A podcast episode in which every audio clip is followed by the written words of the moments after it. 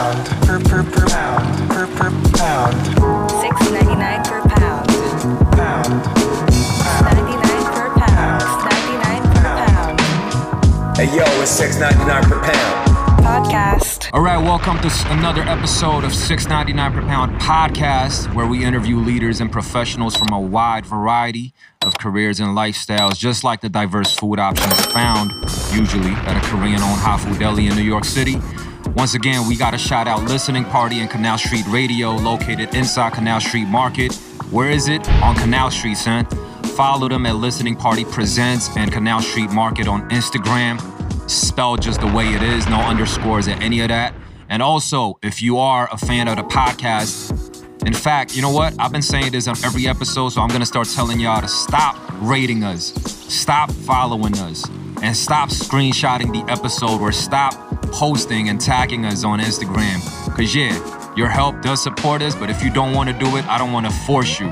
And another note, if you don't want to support us on Anchor and be a monetary contributor by paying a small monthly donation, which I know you're probably gonna spend on a Friday night buying $16 whiskeys at a bar, yeah, you don't have to support us. But if you want to, just letting you know we're available on Anchor as well. So on that note, um, today we have a very special guest, an illustrious guest. Um, I think you probably noticed that you're not hearing this very loud, um, very different tone of voice next to me. That's usually next to me. JoJo's sick today. Uh-huh. She can't make it. Uh-huh. So in her stead, we have our righteous producer, Michael Kent Stewart, in the building. Yo, yo, yo, what's up? Make some noise for Michael in the post, which is gonna be done. Um, so yeah, this week we have a very special guest. We have the founder of caribBEING. Please welcome Shelly Worrell. Thank you for having me. So on that note, I mean, can you kind of just like tell us what is caribBEING and like what is your job uh, behind this project? Sure. So we actually envisioned a film festival initially. So when when caribBEING started, we the very first program that we put up was the Flatbush Film Festival, and really it was about it was an extension of all of my work in and all, I wouldn't say my my work, but also my travels. Right. So my undergraduate degree is in cultural studies and, and with the concentration on the Caribbean. Hmm. And then in grad school, I, and that's when I came up with caribBEING, right? And I always saw content, right? TV, film, distributed content as being a huge gap um, in the Caribbean space. Why are we not seeing ourselves reflected, um, you know, in media? By Caribbean space, do you mean like Caribbean, uh, like Caribbean, people, people Caribbean that live programming. in America? Or, well, or Caribbean like, programming, period, Mm, right? okay. So whether it's you know programming featuring people, Caribbean stories, Caribbean people, I saw that as being a huge gap and and and deficit. Mm. Um, the other thing I had issues with was sort of, you know, the way tourism is packaged um, in the region. So I started grad school studying cultural heritage tourism, and I ended up making a pivot to media studies. Um, but both programs were really about addressing, you know, these problems directly, either through tourism, cultural heritage tourism, which again, my life has come pretty full circle, and or um, media or Tell content. us a little bit about like some of the issues that you see in cultural tourism because when okay, so I spend a lot of time in like Crown Heights and Flatbush and these areas, and you know, I kind of have an affinity for like, I guess like dancehall and music culture from you know the islands, like whether it's calypso or soca or whatever it may be. But that's also just because of like influences that I've got as a young person growing up in New York. But you know, West Indians like f- for like people that are not familiar with them, like they kind of a lot of people tend to kind of like uh, paint them in one brush. Sure. So like kind of like how certain South Americans are just all deemed, oh, you guys are all Mexicans. We're like all Asians are deemed as, oh, you guys are all Chinese. Right. When people think like West Indians, they're like, oh, you guys are all Jamaicans. Jamaicans, right. Yeah, you guys all speak patois. Right. You know, you guys, you must love reggae. Right. You know, so um, for those of us that are not familiar, you know, like, can you kind of descri- tell us like what are some of the issues that you see and you know, like how tourism is packaged when it represents, you know, Caribbean, and then um, like just some of the misconceptions where like if you could kind of explain, yo, there are actually differences between Trinidad, Haiti, you know, Jamaica, Jamaica, Guyana. You know what I'm saying? right. Like, yeah. Yeah, I mean, wow, that's, that's like a whole. I mean, we could do a series on this. If you could do an average version, But a, you cou- know, a, a yeah. couple things that I would mention. I mean, one thing is when you think about carnival, right? Yup. And carnival has become wildly popular. Soca is trending around the world. And, you know, I talk about this a lot with my friends um, in the region as well as here, meeting in the region, the Caribbean region. And it's become very overly, it's like sex tourism, right? So when you look at Soca, you just think about women wining, right? And, and, and of course, whether you're from the culture or not, right? It's some it's sort of like this thing that you want to engage in, right? But there's so in but in a very overtly sexual manner, right? So, you know, so I think like the over sexualization of the female body has become like a very um, prevalent issue in, in carnival culture, and that's you know throughout the region, and and that's really not what carnival is about, right? It, it's what it's becoming, right? And when you think about like you know carnival now, you're thinking bikini, you're thinking beads, you're thinking, you know. That I can go wine on somebody, Yeah. um, right? Or you know, now it's not only wining on people. I mean, you're seeing men are touching women, right? Like Mm. without their permission. And, you know, we convened to talk about this two years ago at the Brooklyn Museum as part of our residency because, you know, women got shot in um, during J'ouvert because she refused to dance with someone and he just shot her. I That's wild. I heard about that. I lived on. Well, I mean, like, Right. J'ouvert has a, you know, for people from the na- from those areas, like J'ouvert has a, J'ouvert tends to always have like some issues, like people, like recently. I mean, like there was a lot of news around it. Right, but I mean, I think That's- that that's a that lot of hype to- too, Right. right? Yeah. So and and just misinformation, Right. And miscategorizing the whole event within associating it with violence. So, so for those of us that are not familiar with what J'ouvert is, J'ouvert is the event that, or like the party, I guess. it's not a party. I mean, an J'ouvert event? is the opening of the Carnival. opening opening of Carnival right? the night before Correct. the day, day of the Carnival. That is right? correct. And it Okay. typically starts at three, four o'clock in the morning. And that's how the tradition was brought here. Mm-hmm. But again, because there's so many people participating in J'ouvert and they're and they're repackaging it as something else, something that it's not, right? And not really understanding the roots and the origins of this cultural celebration, then you know that's when things start to It's like to the, the sexual violence at that point. Right, Yeah. exactly. And then of course it's nighttime, so it's very easy Mm. Right. to, Right, right. you know, for people who are going to do bad things, whether it's J'ouvert or not, to Right. come out because there are large groups Right, of people exactly. out on yeah, the streets. Take advantage of Right. that Correct situation. of that Yeah. situation, right? And and so you know, I think that's one of the things about Caribbean culture that is, you know, sort of like skewing in the wrong direction. It's it's you know the way we've been describing it. It's it feels like sex tourism almost. Mm. It's Um, like Thailand. Like how people go to Thailand.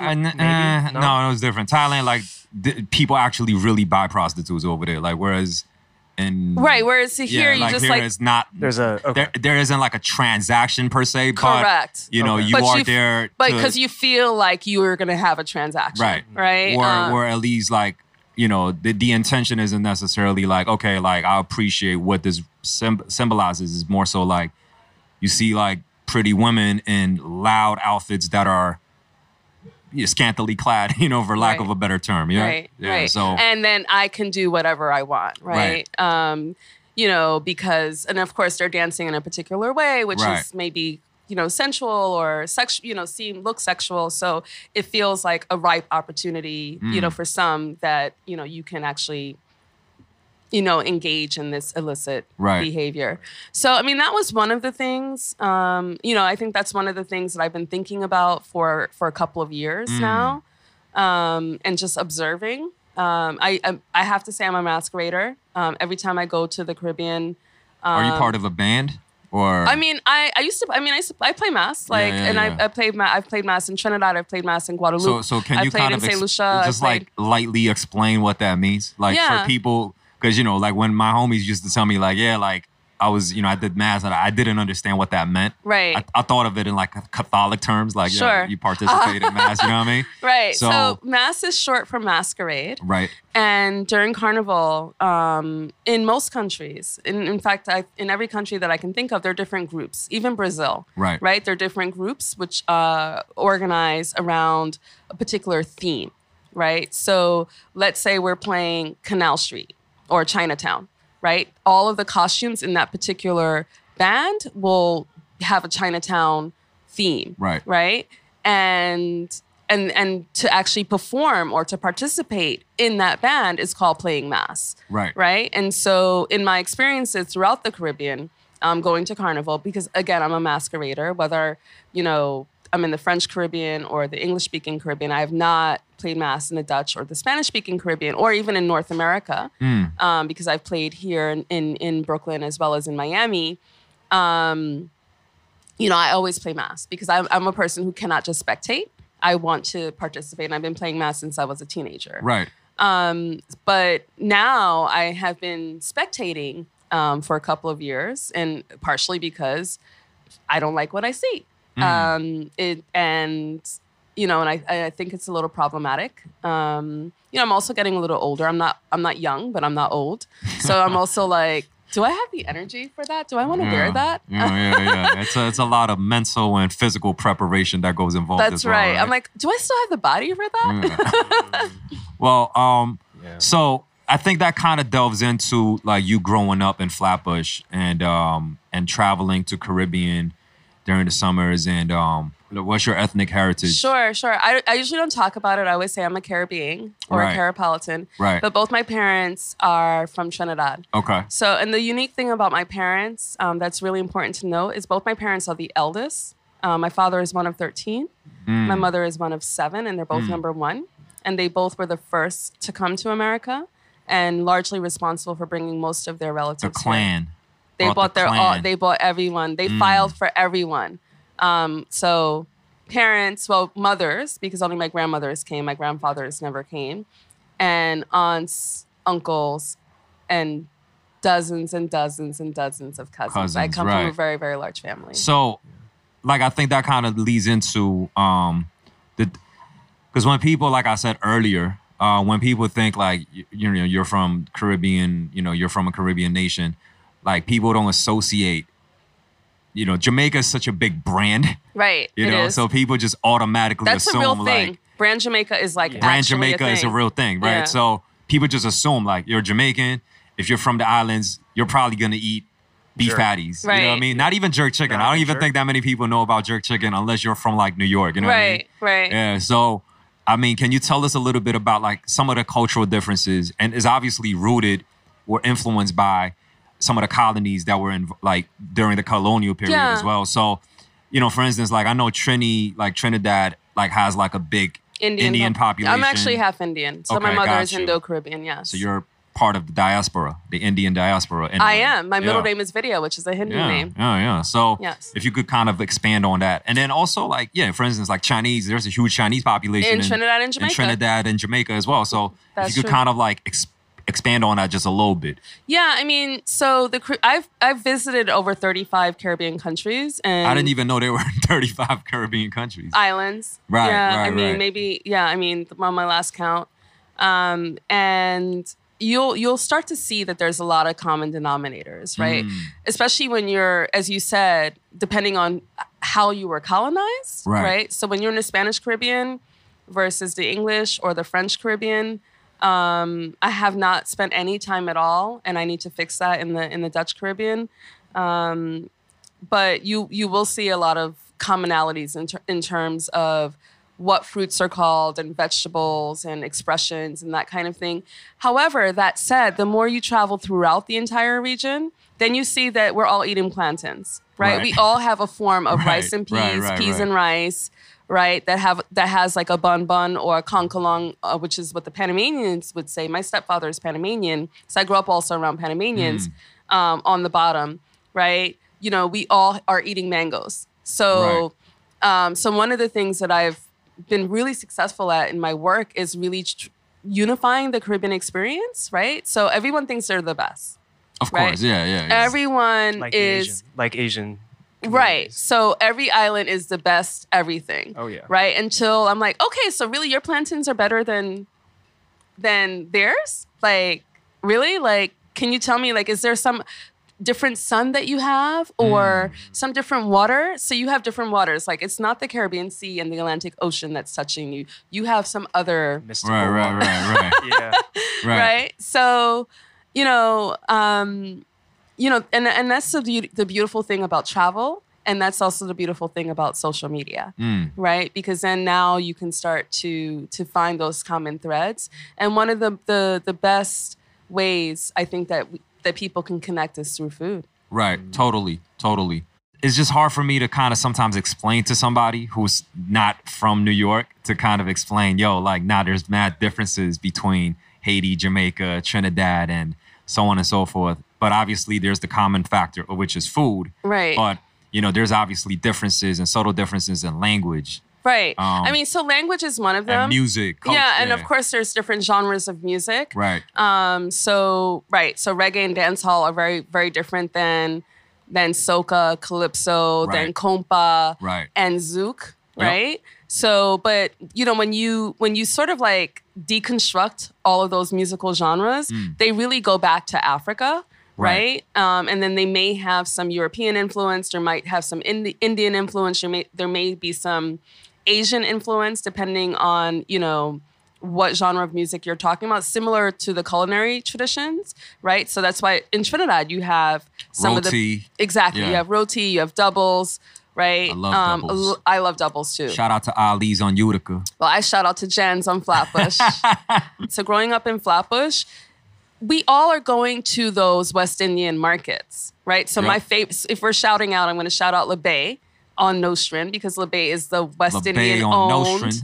West Indian owned West Indian market, Mm. right? So it's not like one of the Asian owned ones, Right. Yeah. Um, so no Korean disrespect, owned. right? No, no, no it's, it's no, disrespect. no, no, Um, it's not don't, no disrespect but at all. but I also know that Mac, the owner, he's importing his products directly from the Caribbean. Right. And I and I didn't believe him because you know people. This is New York, and we as New Yorkers we're all like skeptical. You're like, yeah, whatever.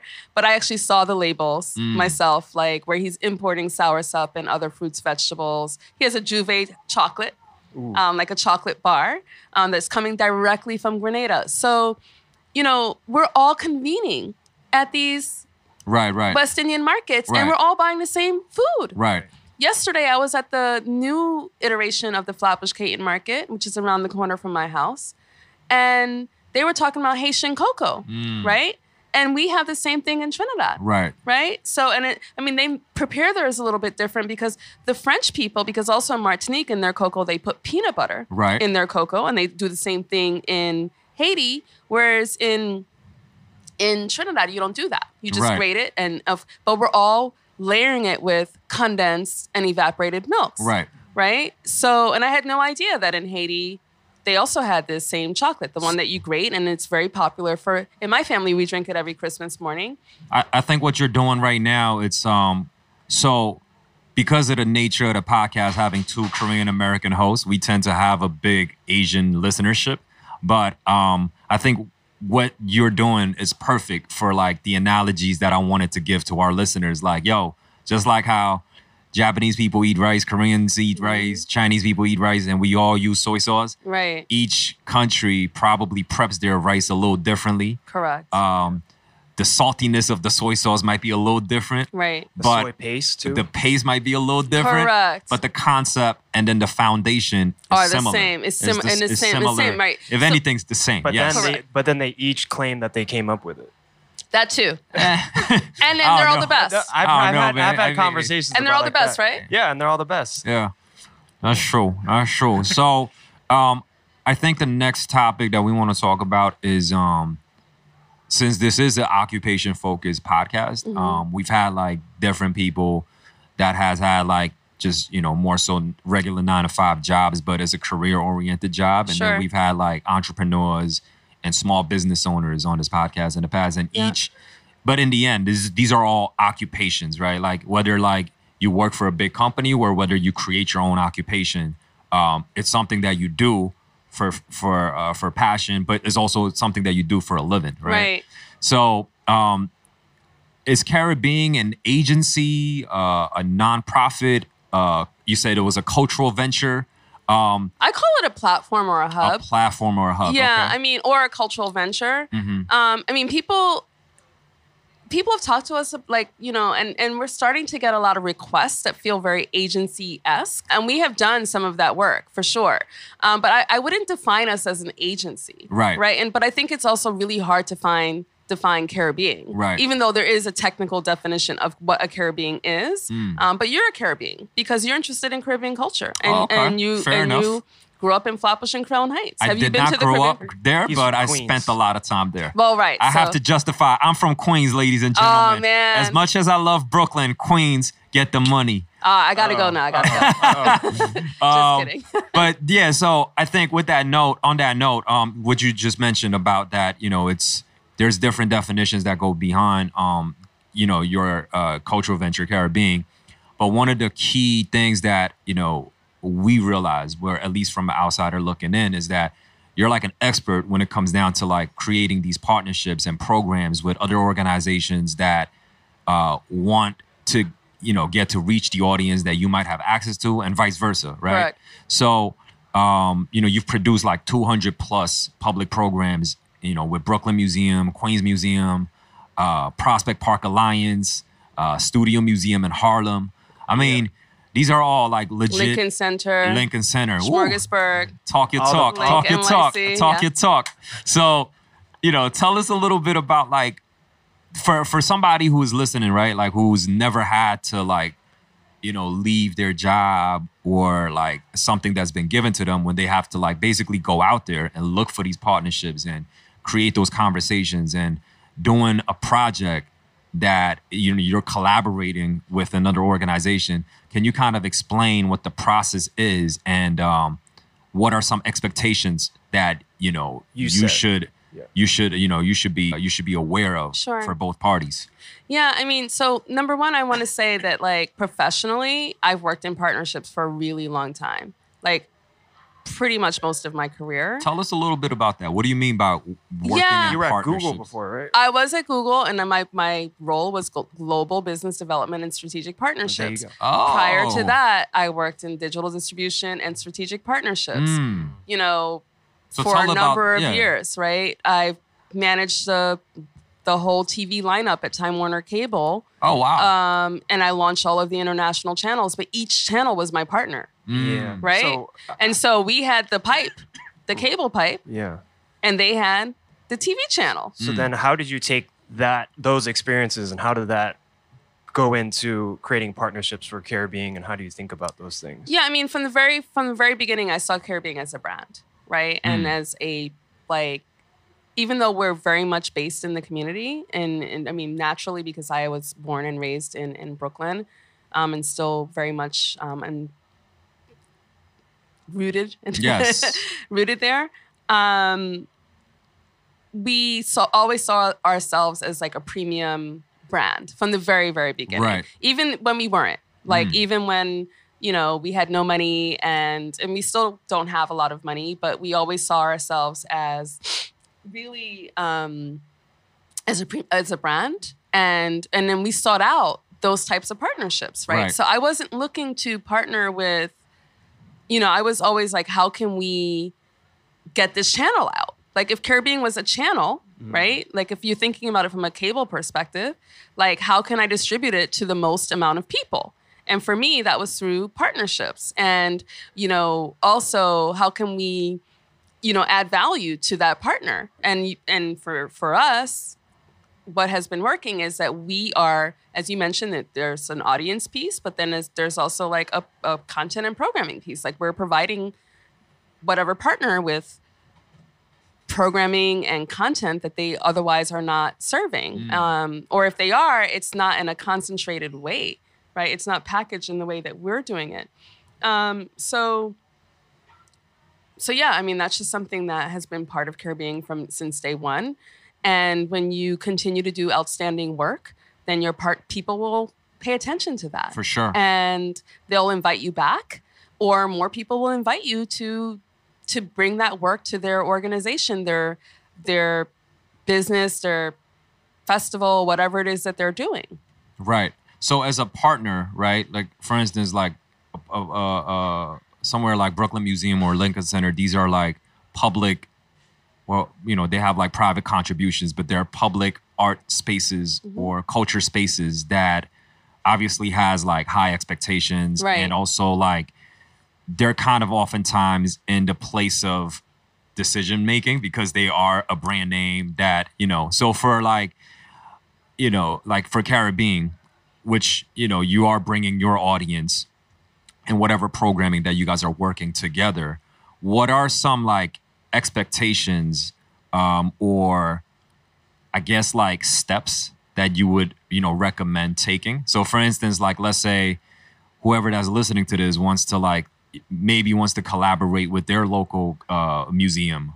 Um, what are the steps that you would recommend this person take? I mean, first I from would the like very basic like, yeah, I mean, first I would like do my research on that institution Mm. or that partner and see how you can add value to that partner, right? So, um, you know, if I wanted to work with Canal Street uh, Market, I would first come here, walk around, and probably walk around a few times and see, like, a what it is, what they're doing, right? What are all of the ways that I can actually add value? Like, maybe for Canal Street, I, I'm not going to bring the caribBEING House here, Right. right? Because, like, where am I going to put it, right? But maybe it's our merch. Maybe it's a radio show because there's a radio um, booth, booth right, here. right. Or maybe it's they do events here. Maybe I'm gonna think about okay, well, how can I bring in the Chinese Caribbean experience Mm, to here, right, right? So I'm gonna bring the dopest Trini, you know, Jamaican Chinese food right, here, and Right. then now people who are in Chinatown are gonna be like, wow, I never even knew that that Mm. existed, um, and and then they start to see the intersections between the Chinese people from the Caribbean and themselves because Right. I bet you there's a lot of rice and soy sauce. For- Yeah. yeah. I'm sure. So Yeah. then you have this idea. How do you go about approaching someone in that institution? I mean, you have to find the right person, right? So you have to figure out, like, you have to, like, yeah, try to figure out who it is, right? Who you need to speak to, who is going to get, or how are you going to, either, I mean, if you can't get to that person directly, but now, I mean, there's social media, there's, there's LinkedIn, there's, you know, most, most, especially if you're talking about an institution, um, but even agencies have like an about page, right? And then you just try to figure out who is that person, and you have to like right. to your homework. So like if anything, like any of these like bigger museums or uh, these public spaces, they usually have like an events director, a marketing director, uh, somebody who is like organizing or utilizing the space. right. You know, because a lot of these museums they capitalize on that space, whether it's doing private events or Right. maybe even public events. Right. Right. So, then you have to figure out who that person is Mm-hmm. or who the people are that you need to speak to. And then you, you I, I would imagine by then you would have done your homework and your diligence. And then you, you, you make your pitch. For sure, for sure. So, I think you know one of my one of one of my um, you know mantras in life is like, yo, closed mouth don't get fed. So, I know some people, especially people like in creative fields, they're not usually the best when it comes down to talking about the moolah. You know what I mean? That's right. Talking about bread. So, well, this- not only bread, I think that they're also like not good at following up on things. that's another thing. Yeah. So shout out to all my artist friends that suck at replying on emails. Right. Um, so like, can you talk us a bu- little bit about that as well? It's like, okay, so let's say you do a collab with a museum or an institution, right? Um, what are some like channels or ways for both parties to not only benefit with exposure, but also like there's a monetary return for that? I mean, they're all different models. I mean, Right. like there's There's a not a, case one. by case it- there- basis, It's so case by case. So I really can't speak to that. Right. Um, and I guess everyone, you know, like everyone has a different philosophy about money, Mm-hmm. right? And and I'm I'm definitely about money and and paper. Yes. Shmoney, I call it shmoney. Yes. And I like shmoney with wings and shmoney in bags. Yes. So if you have to, you have to like use the emojis. Those are the ones that I use. but or sh- money that doesn't have to come with taxes. Well, I mean, you know, you got to be. On I said books, it. I said it. I on the said it. Shelly didn't say it. I said it. on okay. the books. We don't do anything off the books at Mm. caribBEING. But um but yeah, I mean, I, they're just there's so many different models. Like Right. it's not one size fits all. So for instance, and you like, just have to figure out what works for you Mhm. and what works for your partner. right. And sometimes that you may not be aligned and then you don't have a partnership. Right. So, I mean, let's say like you do a pop up and there's like a merch component to it.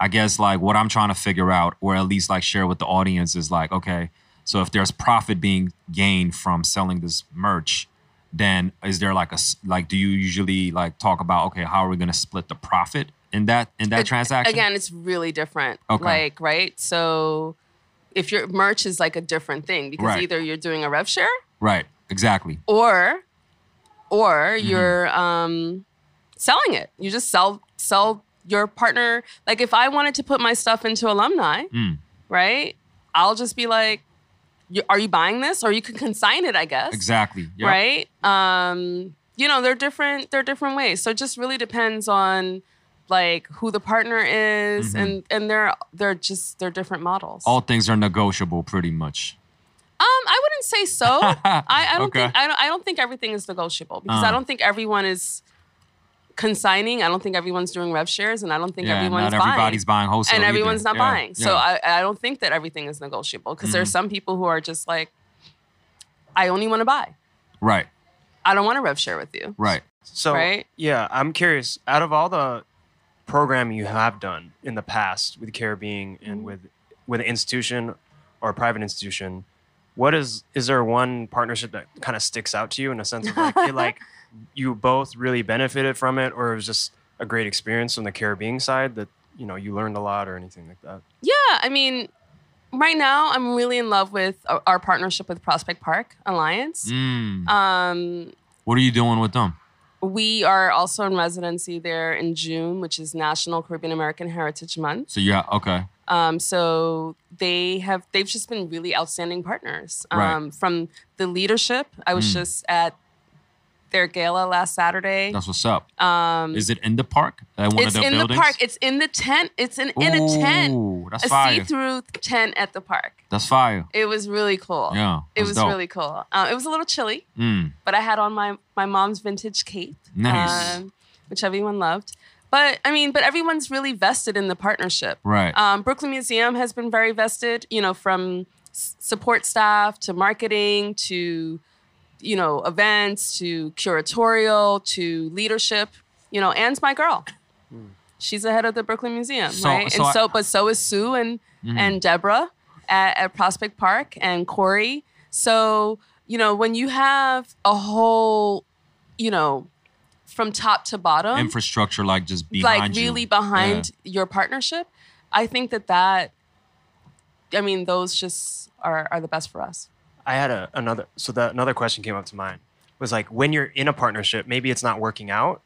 How do you go about maybe cutting off that tie? or addressing like the knowing issue issue, yeah. Yeah. in that sense. yeah yeah i mean that's tough right and that happens like sometimes it's just like okay well this is just no longer working Mm, and you know it's bittersweet but everyone has to move on right and when you are going into these uh, partnerships with um, these institutions for a project um, are you usually like doing contracts or is it just agreement just via written statements they're i mean they're both i Mm. mean it depends on the institution some institutions want a contract and others are sort of like more like we're just back and forth it Yeah. really every every everyone does business differently because emails could be receipts Yeah. yeah so and, I, and I have all my receipts. When I worked at Google, someone told me that first they were like, Google is a big place. And I was like, what do you mean? But they told me they're like, your inbox is your power, right? And it's true because like I have, caribBEING has been around nine and a half years. Mm. Next year we turn 10. I have 10 years of receipts because I have every single email that has ever come in and that I've sent to Caribbean Archive. I don't delete any emails. how much are you paying for those extra space then? I pay. I had to upgrade Even It's important, both my personal account and my business yeah account. i had to upgrade my shit too and it's yeah, like damn because I'm like I'm I love Drive too, Like anyone who works for yeah, my caribBEING, drive is they know. They're like, look, stuffy. I was like, do not send me any Microsoft Word attachment document.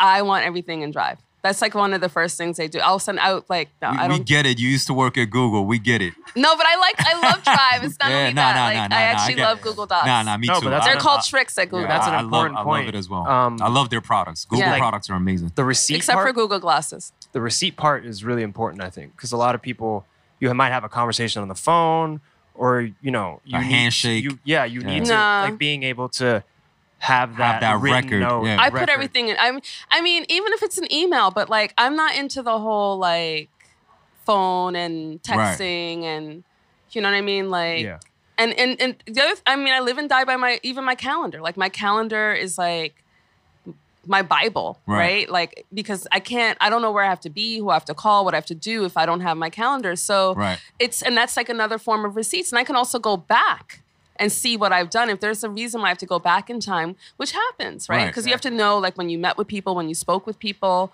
like it's very very important. But that whole in your inbox and your receipts being important it's true because you have to remember like there's a search oh yeah. In your that all the Gmail. In your in your in your inbox, and you use it and you go back. And it's sim- similarly to Google Docs, right? And and that search is a Google. It's the same Google algorithm. So I could just put in six ninety nine, and all of my Exactly. Exactly. communications Yeah, yeah. will come up. I could put in podcasts. Every podcast that I've been on, or every person who has sent me anything about a podcast, it will come up. Yeah. So, On so one, one key takeaway is yo, always keep your receipts.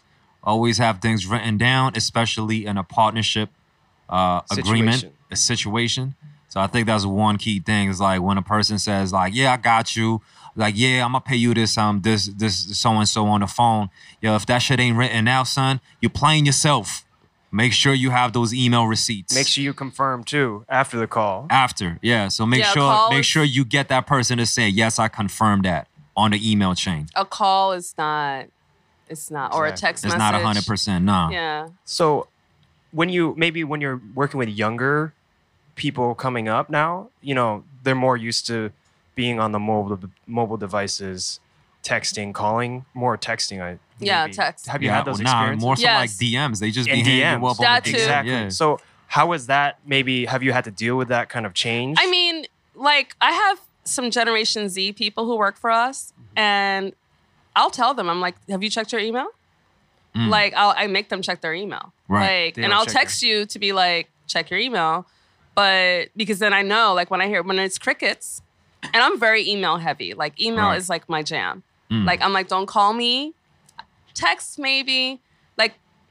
But I really only talk to like a handful of people on the phone, right? Right. Unless I have to talk to you. Like if I have a conference Yeah. call or a meeting scheduled, that's different. But like just in, like just being on the phone with like a million people, no. Yeah. I'm like, you remember top five? Like there was a top five thing. Like I kind of have a top five, and those people are like always like those are the people that I talk to and I'm communi- in communication with. But email, like my email is bananas. Like when you look at my inbox here, it's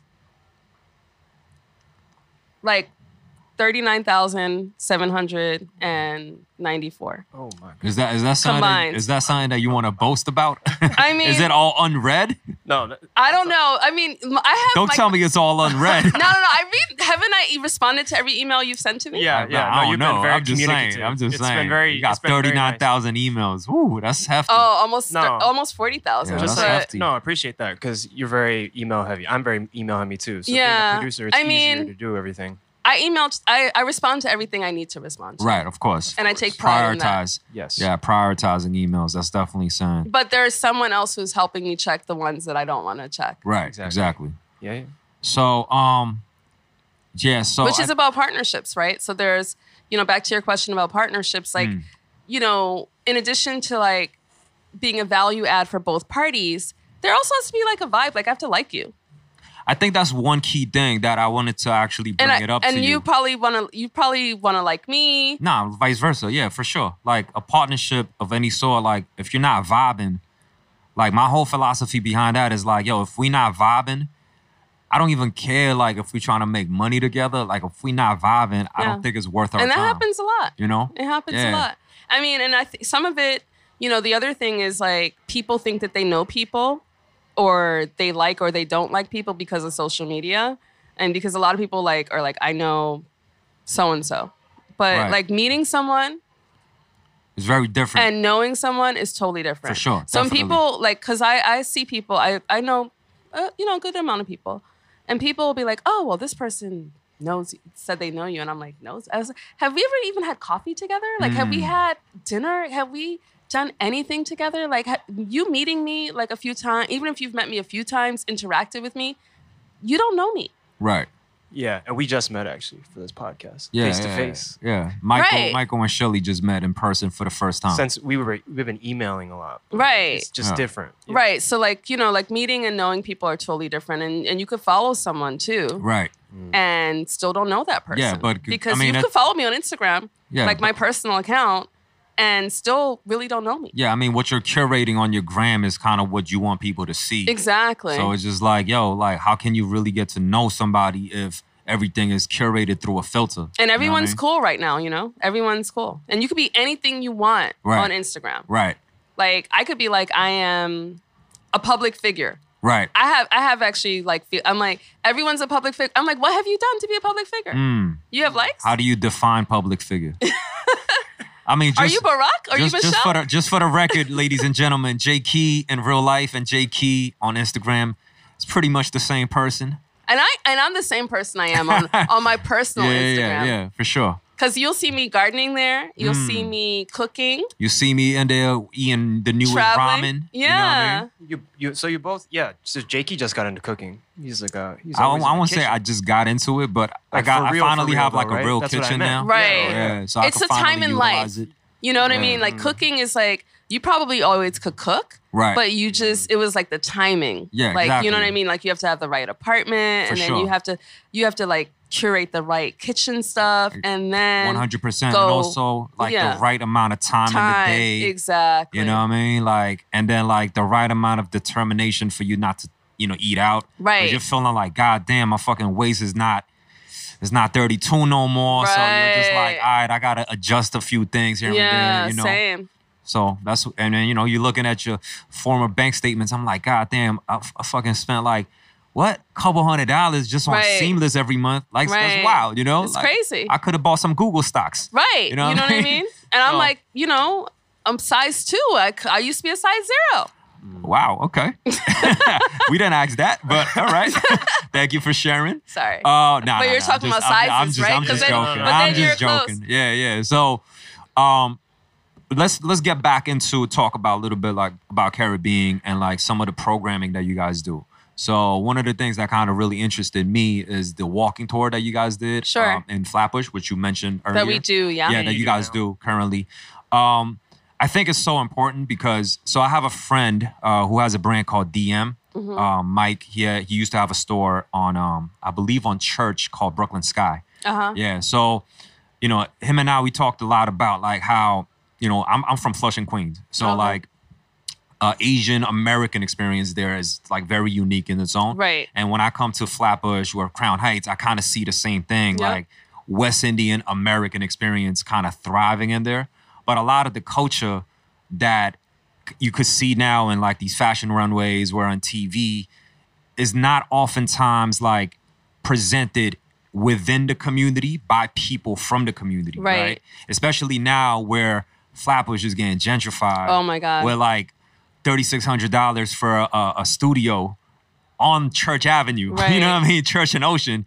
Don't don't tell me. Don't. Let's I'm not even saying, talk about I'm just PLG saying, I'm, and I'm Ditmas. just, I'm just saying. I'm just saying. So it's like, and, and it's really, uh, I just feel like it's really important to have people from the community presenting these narratives instead of like, you know, like somebody moving into Williamsburg like 15 years ago. It's like, yo, I love Williamsburg, dude. It's like, yo, bro, there's Puerto Ricans and Jewish people that's been living there for decades. Hello. You know what I mean? So like, you know, I just didn't want to see that happen in places like Flatbush. So when you, you know, when you said, yo, there's a walking tour that, you know, you organized with your team, I just felt like it's very in- important initiative.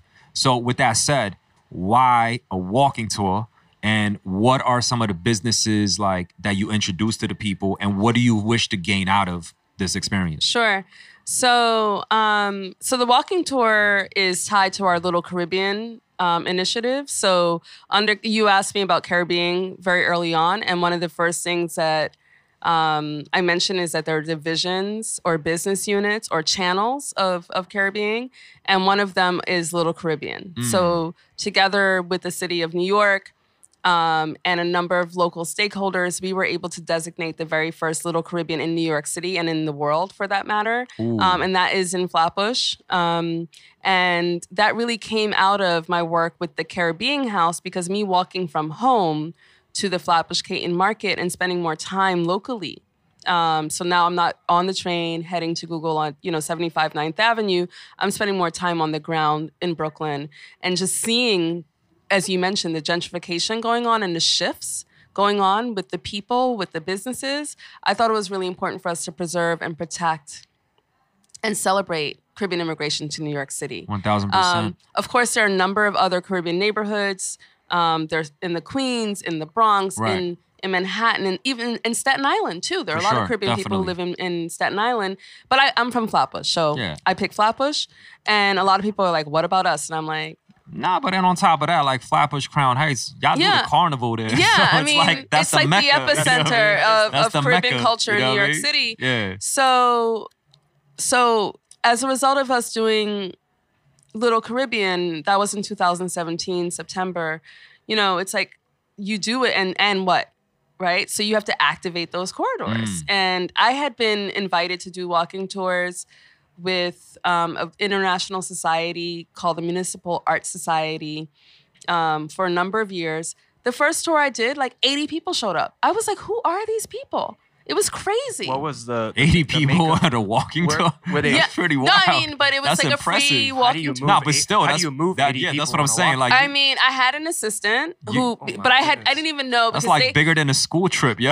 yeah, I mean, it was crazy. But a lot of people came who Right. grew up in the neighborhood. Oh, For nostalgia, people who just go on this these tours because it's like a whole citywide like Right, right, neighborhood. right. It's actually an international. It's during um, Jane's Walk. Mm. Um, people came who just go to that. People came because of I don't know. Like I have no idea. Airbnb invited some people because Right, Airbnb right, was right. one of the part. It was crazy, Mm. and I was like overwhelmed. I have to send you the photos, and but you know one of the things people were interested in was like Caribbean food, Caribbean culture, and so. I was able to do that a few times before, Mm. and so I and of course then added to the pat the fact that I have traveled again. Right, Been, I've been going to the Caribbean since I was six months old right, without my parents. right. So the thing about being the daughter of two immigrants is that with everyone back home is that they send you to go visit your grandma and your aunties and your uncles. Right. Right. And then I got barrels shipped to me Right. to to Trinidad. In fact, someone was just asking me about that today or yesterday, and they're like, "You're spoiled," and I was like, "Why is that being spoiled? If my dad was sending me like a barrel like of like cereal, my favorite Uh. cereal and pancakes, like why am I spoiled?" Yeah, for sure. Um, But then also like, you know, a lot of the West Indian like homies, I noticed that they send barrels back to the Yeah, islands, like right. all their old clothes. right but of shit, course like, but of course you know i what mean by extension you know my father was also sending goods for his family right, as right, well for right sure, but yeah. it was sent as a very like a, a big care package to his Nah, daughter that's dope. That's but dope. so so between that my studies growing up in flatbush like i have a lot of intelligence right? And so and then of course i had these pilot tours um, under my belt because i did it for two or three years consecutively. And so with that after we launched little caribbean in september with the brooklyn um, borough president eric adams then and you know some other community support. So we had a number of cultural organizations including mass camps including Jouvay the head of Jouvay was there brooklyn museum was there king's theater was there um, Oh, then- the whole squad was there. I mean, okay. all my people were there Yeah, to support. yeah.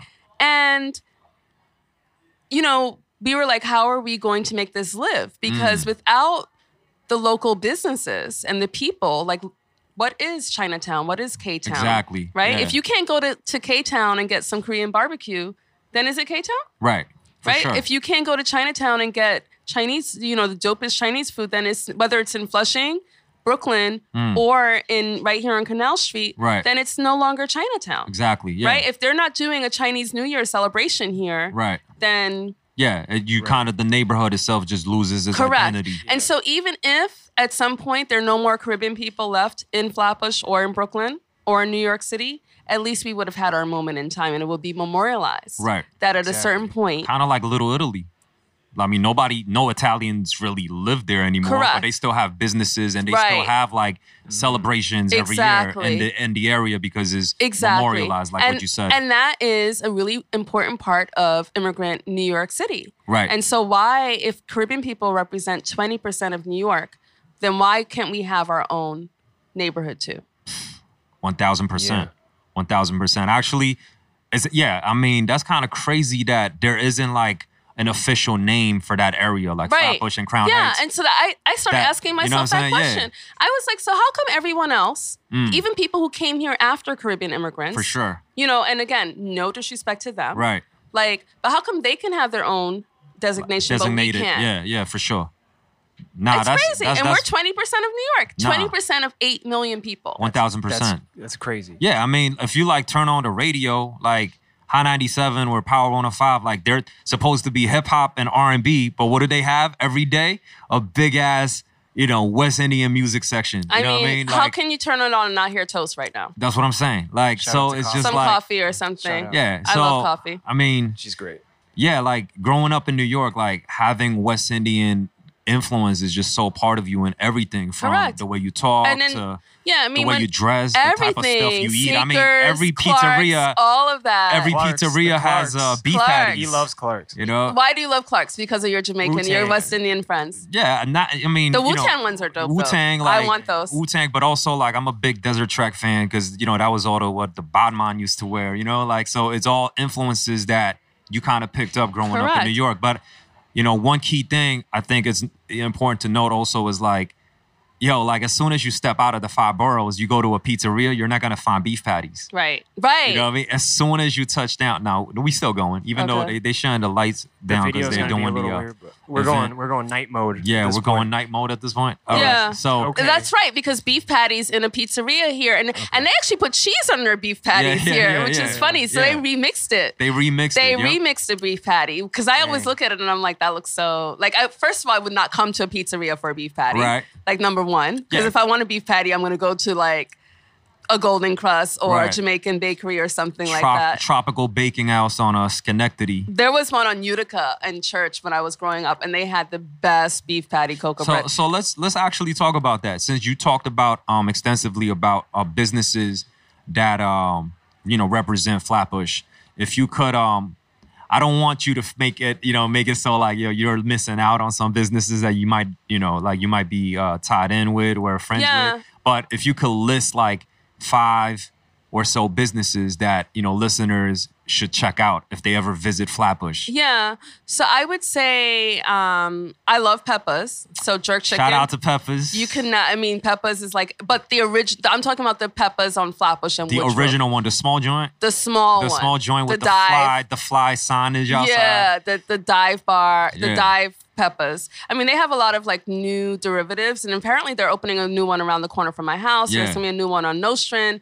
There's one on Utica. It's like There- a 1 a.m. after meal. You know Listen, what I mean? I mean, I remember That's when Peppa's was food. Danny and Peppa's, Mm, okay. and it was in the back of a fish market, I, I see. I had no idea. and it was on the other side of the street. yeah, Peppa's. Shout out So to Peppers. Peppa's, um, Allan's Bakery, uh, Ooh. institution, another um, institution. They got, the, Ali's. they got the fly sourdough bread, right? Al, They have no hard dough bread. Uh, yeah, no, not sourdough. Hard, hard, Hard dough. dough yeah, bread. hard dough. Yeah. Sourdough is yeah, another yeah, culture. yeah, it's another culture. But culture, hard yep, dough. But hard they all. I love their currants rolls.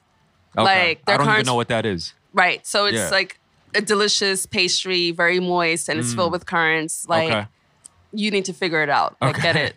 All right. Um, on usually the on the weekends, um, the line is out the door. Mm. Currants rolls. They also have patties there too, but it's a different Okay. kind of patty. Okay. It's more of a cocktail patty. Mm. So you should try that out. Okay.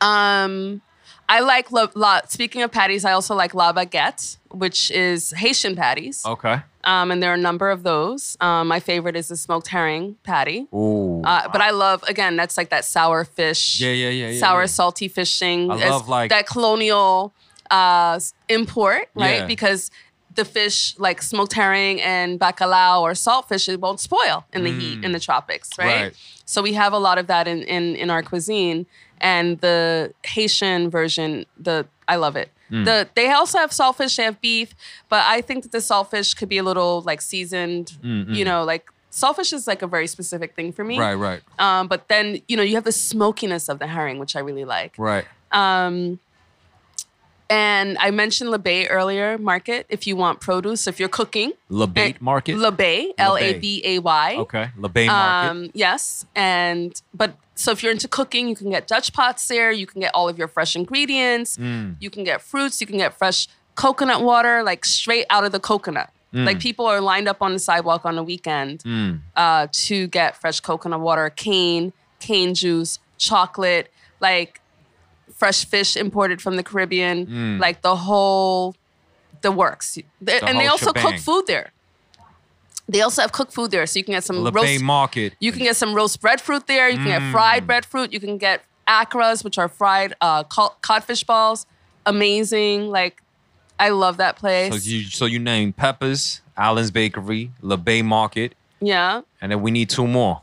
And I said La Baguette. La Baguette. Okay. Um, you, so you need one more. I would say Ali's, Ali's which you like too. for the roti uh, or doubles. or the doubles. And I like, you know, I'm not a huge meat eater, but when I eat roti, it's a curry goat roti Mm. with pumpkin and extra pepper. Righteous. I mean Ali's man. The line over there, it's hefty. It's Yeah. hefty line, man. And then the late, Trinidad James was just there. Yeah, Oh, no, he was. okay. Yeah, Trin- yeah. Trinidad James was just there. Yep, Trinidad James. yep. Down the block from uh, Alumni Crown Heights, FYI. Very cool. With the plug. Um, Who we're So- about to collab with, partner with. Okay. Wink, wink. yeah, Okay, for sure, for I sure. I mean, We have Crown Heights so sweatshirts. this have is you this seen is, them? no, I didn't see them yet. No. So this is kind of like our go-to wrap-up questions. Sure. Um, so the first wrap-up question that we always ask our guest is, "What is the most significant relationship in your life?" um, now, like past, present, or future. I mean, everything. Top of mind. Yeah. I mean, I would say with my parents. I mean, for I mean, I want to say myself, right? Okay. 'Cause it's like to No, that's a very J Key answer. Yeah, that is. like Yeah, I I, would say that. to be honest with you, like my most important relationship is with myself, and I Right. take I try to take really really good care of myself. right. Um, like I eat well. I take really good care of my skin. That's Right. Look. You guys need to give me some Korean product there, tips, There, Right. it is. right? Joanne's But- not If here, JoJo was here, JoJo. Oh she- man, she so would give us JoJo has to hit me with the links, Oh, yeah. right? No, Yeah. she will. but um yeah and i even see like cooking as like one of the greatest acts of self-care For sure. um and just like really maintaining a very peaceful and calm environment you know i was reading something yesterday about like hustle versus a line q-tip posted it on his on his instagram and i remember the first time someone called me a hustler and i was very offended. I was like what? Mm. and like and then i realized that it was like a compliment and i still don't think of that as a compliment because i see like a hustler as someone as being overly aggressive Right. and like not balanced and thoughtful in terms of what they're doing um and like pro- probably too skewed in one direction Right. right Okay. and it was it was very refreshing to see q-tip like talk about aligning and like the whole like how you need to rest and relax and rejuvenate and and sort of like balance yourself in order to actually be more productive and to be more successful and i'm a huge huge fan of that just like i'm a huge fan of eight hours of sleep a night Mm. That's a good, yeah, that's a good approach. yeah. But after that, I would say my parents. Mm. Um, I'm close to them in different ways. My dad passed away a couple years ago, Mm. and he lived with me, um, you know, for for most of his last years. And yeah, I mean, I'm really, really, I'm very, very close to my parents, That's what's up. That's what's up. Yeah. Um, and I, I admire them. You know, for being immigrants, being number one. My father came here on a boat right. when he was 16 years That's old. wild. Yeah, I mean, like there were planes, but he came on a boat. See, I, I think I think that's one thing that we need to all recognize, right? Like, cause there's so many um misunderstandings between different cultures that all coexist in New York, right? One thing that people tend to forget or doesn't realize is that yo, our parents were all immigrants. Correct. And they all came in here not knowing anybody out Right. here. not having a, a visa, a Right. passport, whatever it may Right. be.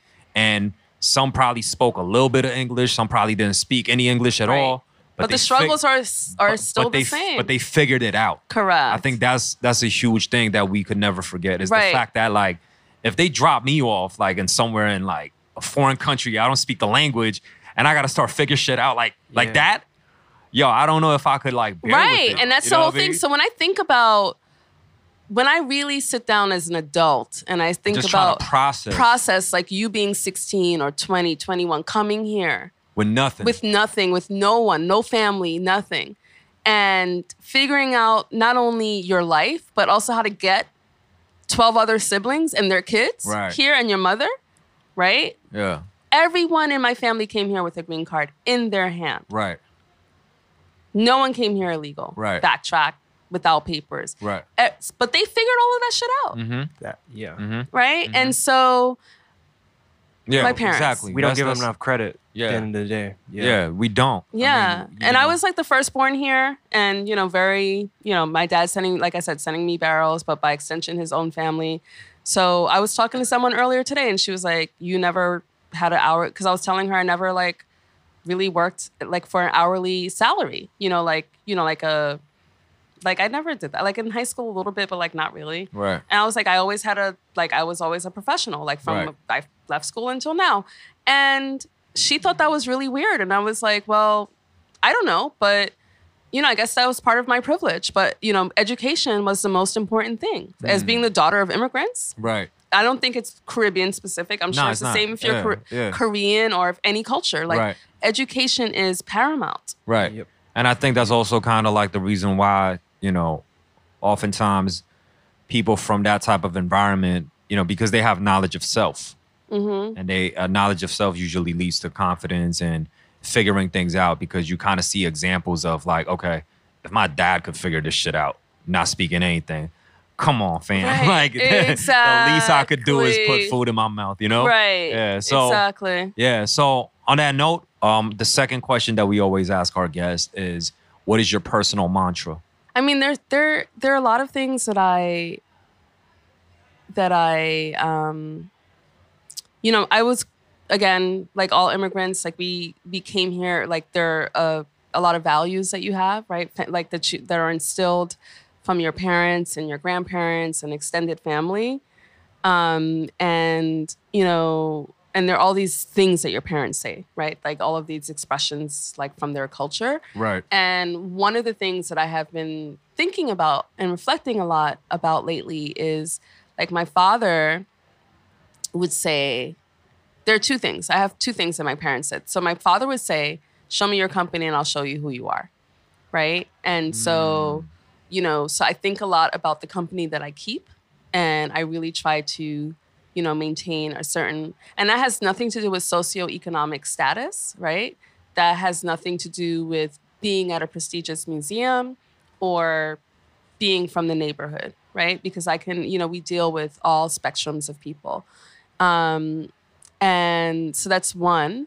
And then I would say the second thing is my mom, she still tells me this to this day that everyone can't be like you Right. Right? yeah, and so sure. because she knows I'm like super type A, like very high functioning and like I'm demanding. I'm really demanding, Right. right? But I'm demanding of myself, Right. right? So anything if you're my friend, I'm going to be demanding to you because I want you to be a great friend because I want to be I'm going to try to be a great friend to you Right. and you're going to be a great friend to me. And and that's not like so my mom when she hears me when I think she sees me spiraling in that direction, Mm-hmm. and of course, you know, my parents know me very well. Um, she and my mother is a Virgo, so you know, I'm an Aquarius, and I don't know if that means anything to you, but you know, my mom has a certain way that she does things, and I'm a Uh, Virgo, so yeah. Yeah. What sign are you? I think I'm an Aries. you're an Aries. Oh, I love Yeah. Aries. You're an Aries. I Aries. think I'm an Aries. Aries You are great. He's an Aries. When's- when's your birthday? Uh, March 23rd. Oh, cool. Yeah. One of my good friends is March 21st, Okay. but and another one April 15th. So she says everyone can't be like you. Right. right and and that's true you know because we need all types of people in the world and everyone can't be like me. I so look at it yeah, balanced. and those things keep me really grounded. Exactly. Right, and as as did my parents. Right, so so I would say like I don't have like some like esoteric quote and you know or whatever. Nah. It's just more about like the things that resonated with me over my life For sure. that I heard and internalized that my parents just said to me over and over. And and like I said, my dad talked about that all the time, and my mother still tells me that everyone can't be like you. For sure, for sure. Well, um, on that note, thank you, Shelly, for joining us at 6.99 per pound podcast. I would like to tell all our listeners to check out caribBEING. That's spelled with the C A R R I. No, one R. Oh, okay. Let me do that again. On that note, um, It's, it's right there. It's, not- written, it's okay. written right there. Yeah. So on that note, I'd like to uh, thank Shelly again for joining us on 6.99 per pound podcast. I want all our listeners to check out caribBEING. That's spelled with I am I A M C A R I B B E I N G on Instagram, and you can basically punch in the same thing. Dot myshopify.com. Um, if you're trying to like cop products and check out more details about uh, caribBEING, I'm caribBEING, and also you know, uh, you know, there's the walking tour that's still ongoing. Yeah, it is. Um, and if you ever see like a container box, a bright yellow container box in a part of Brooklyn, you know what that affiliation is. Yeah. So well, sure it's you- not yellow anymore. So this year it's it was not? pink. Every year we change colors. Um, and so we're about to like we. Um, Oh, thank you for rectifying. I mean, correcting that. Yeah, I mean the yellow was really dope. It was painful to paint let over it. go?